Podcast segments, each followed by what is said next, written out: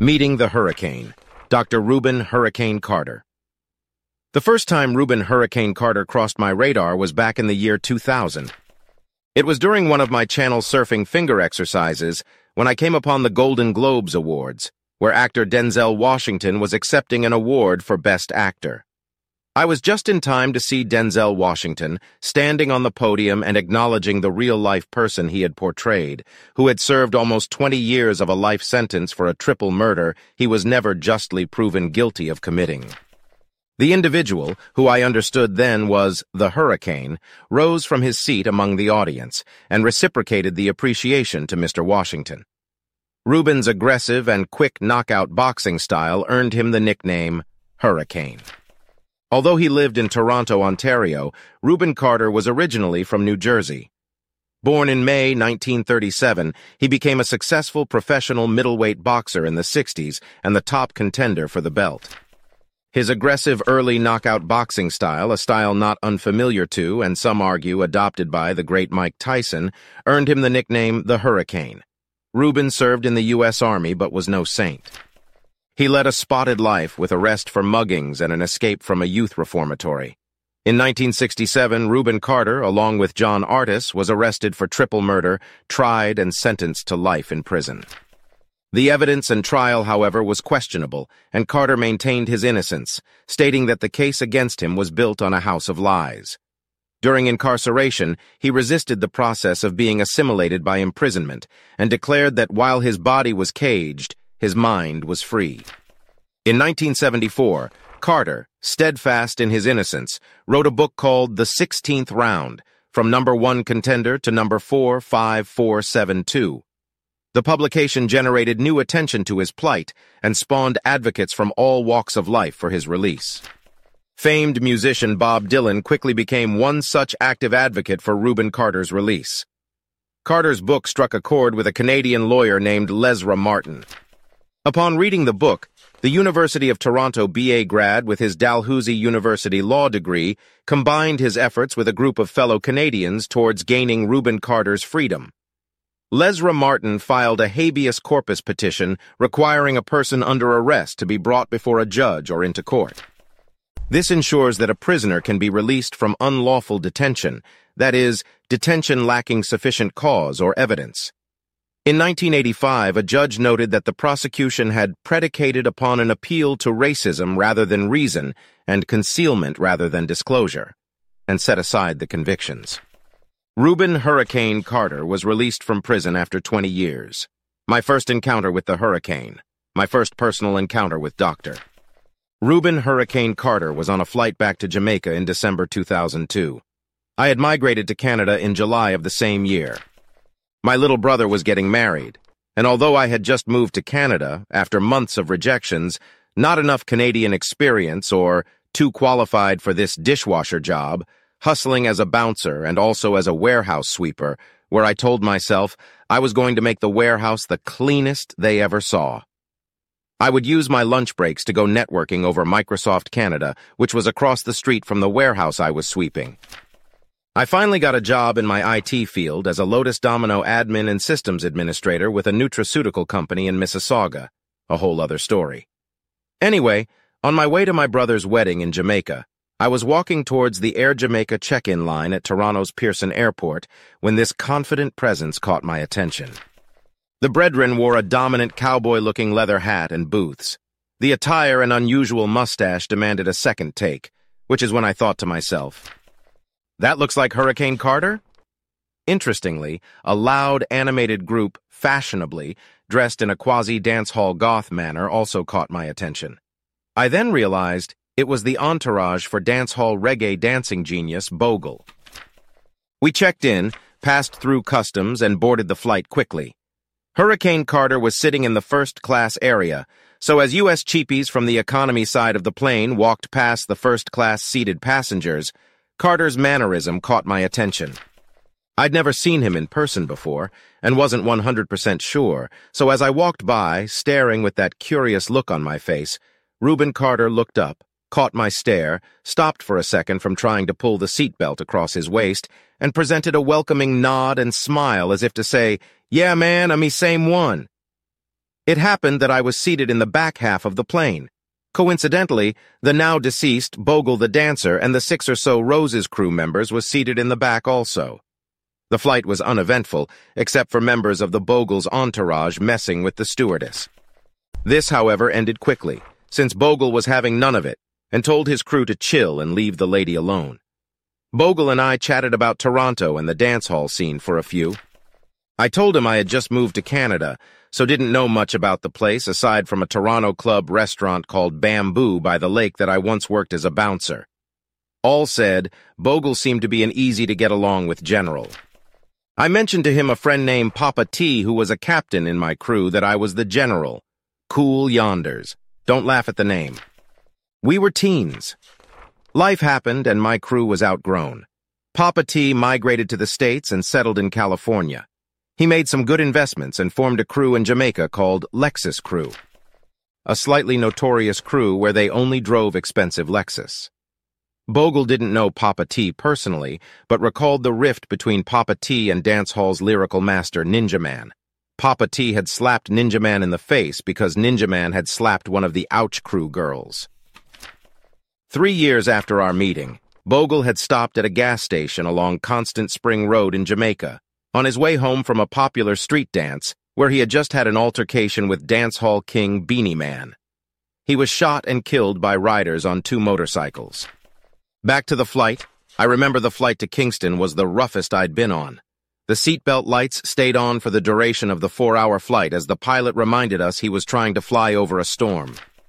The young lady who shared the seat with me looked only slightly less concerned. In an obvious effort to take our minds off the torture, we struck up a conversation. She grew up in Toronto and was studying at Ryerson U. She was visiting her Jamaican family for the first time. During the flight, I finally understood why people would relate to air turbulence with such reverence. The barf bag spent most of the flight conveniently snug in my lap. Watching the flight's path on the display, it was obvious the pilot had taken us along the U.S. eastern coastline. Over the Florida Keys, Cuba, and now approaching Kingston, Jamaica. I remember the captivating, lush Blue Mountain ranges, which I remember thinking how stark a contrast it was to Toronto and other cities I had recently come to know. The plane maneuvered towards the airport. As it banked, the outline of familiar communities appeared beneath my window. The pilot adjusted the flight again, and if by some irony I recognized the distinct bright orange roofing on the homes in the Angels Estate community. This was the development that I had made my very first payment on a home and almost lived. A Italian-Canadian developer had ventured to move some squatters off a piece of land just outside the Spanish town and before the Crescent community. Thing is, the notorious gang in Spanish Town was affiliated with one political party, and the gang in Crescent affiliated with the other. The remoteness of the community was also a concern. News articles in the Gleaner disclosed that the developer was facing extortion by both gangs. Nonetheless, he was a rough and tumble man who bragged about being unfazed by criminal gangs as he was Italian and taught us what we were practicing. I decided to pull the contract and instead to build on a lot of land I had bought in Old Harbor. Well, as life would have it, Angels turned out to be a very good community as the it was gated and supporting commercial development was completed. The old harbor endeavor, not so much and a story in its own accord. The plane banked a few more times. Now over Kingston, I noticed the cement company mined out Rockfort hillside and the wheat silo stacks at Flour Mills. The plane banked again, and as the mountains zipped by the window, a male passenger, about late forties, sighed sweet Jamaica little above his breath. He realized I heard him, at which he leaned over and explained that he had been away for many years and was taking his grown kids to Jamaica for the first time. That first trip back to Jamaica after moving to Canada just six months earlier was an eye-opener to the practice where Jamaicans who migrate should fatten themselves and spend on expensive clothing to ensure that they look like foreigner. Having a somewhat rough initiation to Canada, trying to get a decent job, I have lost about 20 pounds to what I later learnt was culture shock. Not only did I not dress like a foreigner, I had lost weight, a lot of weight. I remember my mother being very upset and concerned about my thinner appearance. She bawled, Look how foreign mash up my son. To compensate for this, my mother fed me large quantities of fried chicken and rice and peas for the duration of my short stay. She was determined to patch on a few pounds back onto her son. Trust me, I didn't complain. Meeting the hurricane, fast forward to January 2006. Almost four years had passed since I happened to notice Rubin Carter on the same flight I was on, going to Jamaica. Much had changed. After three years with the nutraceutical company, I decided I needed out of the North American corporate bull and a break from the high-stress, highly dependable world of IT as I had come to know it. The company I had ultimately joined as the system administrator was making huge strides in its marketplace. It had become the leader in its industry, and one year held the title of being the supplier with the most products sold in Walmart in all North America. It also had the title of having the largest amount of print ads in North America. These strides saw a group of like-minded bodybuilding supplement enthusiasts engaged in a business they loved, growing into a huge corporate entity. Then, the suits came in. VP positions created for executives, lured from Fortune 500 companies like Pepsi, Colgate, and Baxter. Many of the grassroots individuals from the team left or was lured by a competing manufacturer ironically headed by a former college buddy of the founder of the current company. This led to litigation and legal threats, changes in employment contracts, no-compete clauses, and to top that off, the company was the target of a U.S.-based class action lawsuit claiming that ingredients in one of its leading products led to organ failure and, in one case, death. Regardless, the company was enjoying rapid exponential growth. Similar to our warehouses in Cheektowaga, New York, the location on Derry Road in Mississauga ran out of available space, so the decision was made to move to a larger facility. An 80,000 square foot building located between Bell Canada and Hewlett Packard HP was bought from Pfizer, a leading pharmaceutical company that had built an even larger building and moved from the outskirts of Toronto to the center of Mississauga. They were the makers of Viagra, Nuff said. I remember meeting with them to have the building access codes and procedures transferred to me. Over the years, I had outgrown the system administration position and was moved into carrying out IT project management duties. Management of the move to the new 80,000 square feet facility became my responsibility. My director was a high-level thinker. He belonged to some Mensa high IQ group and was very protective of the company's data, and in particular its nutraceutical formulas. He trusted no one. I remember when I recommended a professional data infrastructure moving company like Recall or Iron Mountain for the move, he retorted that we were in a highly competitive industry and a driver from one of these companies could easily be bribed to somehow compromise our data. I remember dismantling then transporting the data servers in my Toyota Sienna and reconstructing the environment at the new location. Pfizer had left a biometric access control system on the new building, and I had become the man with the building access, managing the security room and the access control equipment contained in it. I remember it being some serious security equipment, but I guessed securing the secrets to the formula for Viagra would have demanded Fort Knox-type security. Anyway, I diverted. That will be another reflection. So after leading the IT infrastructure move to the new building, I remember the final day of the cutover weekend, I got to work the Sunday morning at around 8 a.m. and didn't leave the office till around 6.30 p.m. the following day. After meticulously spending weeks building out a pristine network and server room, the system failed the Sunday night and, with my boss, losing pounds and morphing into a anxious Rip Van Winkle by the second, I had to rapidly go through the entire network in a matter of minutes to find the point of failure. Fixed. I remember deploying biometric login to all the computers on all four floors. Sleep for me was during the few seconds the system took to carry out a reboot. I remember going from office to office working on the computers, all the while in the background, the sun went down, dark of night, walking dead hours, then the sun coming back up. I remember seeing the empty car park slowly filling up with cars and employees making their way towards the building and disappearing into the doorway below us. I remember the system grinding to a halt as the workers all tried to use their biometrics logging all at once. Yup, that's when the lesson of load testing and Murphy's Law was reinforced. At around 5.30 p.m. that Monday afternoon, I remember noticing that the system was under a hack attack. Thanks to some Cisco firewalls, I was able to arrest it. Anyhow exhausted, I went home, slept, and was back on it the following day.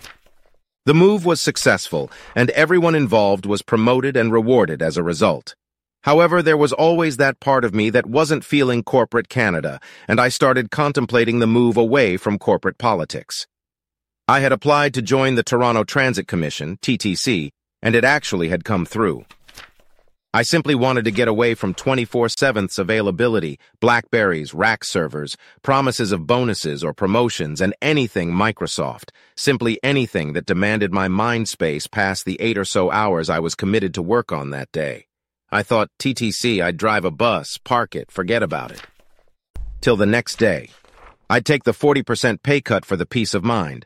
After participating in info sessions and interviews, completing bus and streetcar ride-alongs and submitting observation reports, doing a medical and yet another interview, I was somehow identified and selected to be trained straight away to operate a subway train. This was a senior position in the TTC, as subway operator was a sought-after position, as this meant less interaction with the public and no fare collecting. Normally, an operator would need to have driven bus or streetcar for a few years before even applying for subway. The failure rate was very high, and failing to become a subway operator would mean losing your previous position in bus or streetcar operation. A failed attempt would usually result in that operator being assigned to the dreaded ticket sales booth. So after weeks of incident-free meticulous subway operational and safety training, I was unleashed on the YUS line as a subway operator. Trust me when I say, TTC frontline job is possibly the most stressful, underrated, misunderstood job in Ontario, and possibly Canada. After months of graveyard shifts and attempted stabbing and jumpers, I decided it was time to change gears. As an aside, I learned that the second highest location for suicides in North America is the TTC subway. TTC suicides are not carried in the media. I resigned from the TTC, realizing that operating a subway train is not the same as seen in the Western movies or on cartoons. There was also this constant palatable aggression between union staff and management and the public and TTC overall. I restarted my own IT consulting business and quickly picked up a new challenge. It was a great gig as I was assigned the position of an IT team lead for Hydro One Ontario Hydro. The position required me to travel to Hydro One facilities all over Ontario, which was great as I got to see some really beautiful locations in the province. I got to visit beautiful North Ontario towns like Parry Sound and Muskoka. I even got to see the Great Canadian Shield. Again, I digress. So again, I'll leave that for yet another reflection. On to my second encounter with Dr. Rubin Hurricane Carter. It's January 2006, and I'm taking the family for a well-earned, repeatedly deferred visit to Jamaica. The American airline trip included a three-hour transfer in Miami. We are at the check-in at Toronto's Pearson Airport, where once again I glimpse the distinct presence of this brother ahead, in the line wearing a distinct cowboy dark brown leather hat and boots. It's Rubin Hurricane Carter. I nudged my wife, directing her attention to the man at the check-in counter, wearing the leather cowboy hat. That's Hurricane Carter, she shrugs a rebuttal. Him look too old to be Hurricane Carter. As we boarded the flight and I noticed that Hurricane Carter was not in VIP section, instead he entered the plane after we did and sat in the very last seat towards the rear of the cabin. At cruising, I had to go squeeze the sponge, aka take a washroom break. I joined the short lineup awaiting my turn at the can. Since the washroom was at the rear, the line was right by Carter's seat. I glanced over the seat and noticed that he was scanning through a stack of what looked like research printed on letter-sized white paper.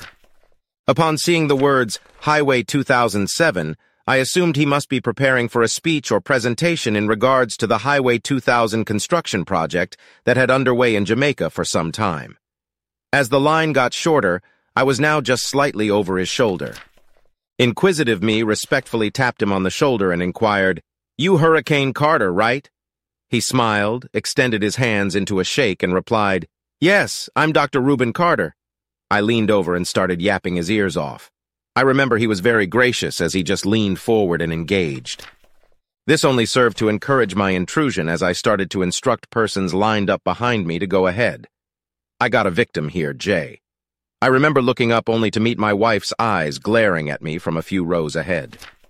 The look on her face was more of a, Oi to Mr. Chatterbox, why don't you leave the passenger alone and get back to your seat?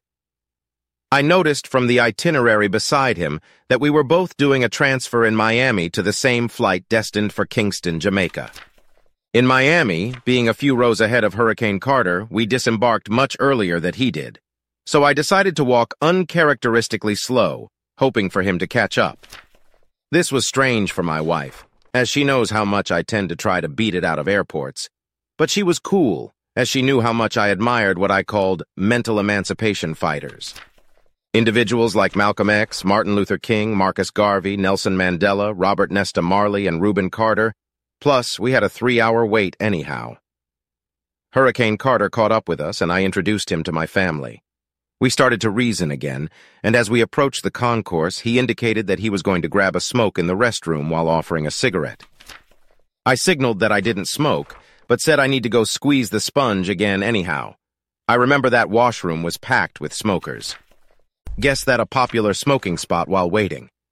Finishing with the washroom break, I found and took a seat in the waiting area beside the family. The place was already filled, so by the time Carter came, he got a seat some ways from us. There was people sitting on one side, but on the other side of him was an empty seat, where he laid out the research papers and continued to scan through them individually. I was perched in my seat, ready to capture the seat next to him if it became vacant. I guess he saw my anxiety as he started to gather up the papers while beckoning to me to come over. With exaggerated Fonz-like coolness, I nonchalantly strolled over while scanning anxiously from the corners of my eyes to make sure no one else moved towards the seat. Again, we started to reason. I remember him telling me about how it was for him in prison. He shared that he never once allowed his mind to accept that he was a criminal, nor accept that he was not a free man. He spoke about the fact that he loved living in Canada and would never live in the States again. We spoke about the prison system, and I learned just how easy it was for a man of color to be incarcerated in the North American system. I learned that a man of color was 12 times more likely to be imprisoned than any other race in America. That while blacks comprised 12% of the American population, 40% of the American prison population was black men.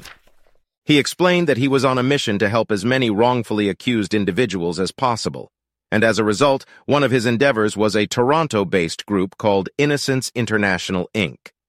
We talked about boxing, and I mentioned to him that Mike Tyson should thank him for introducing that aggressive boxing style that he obviously pioneered.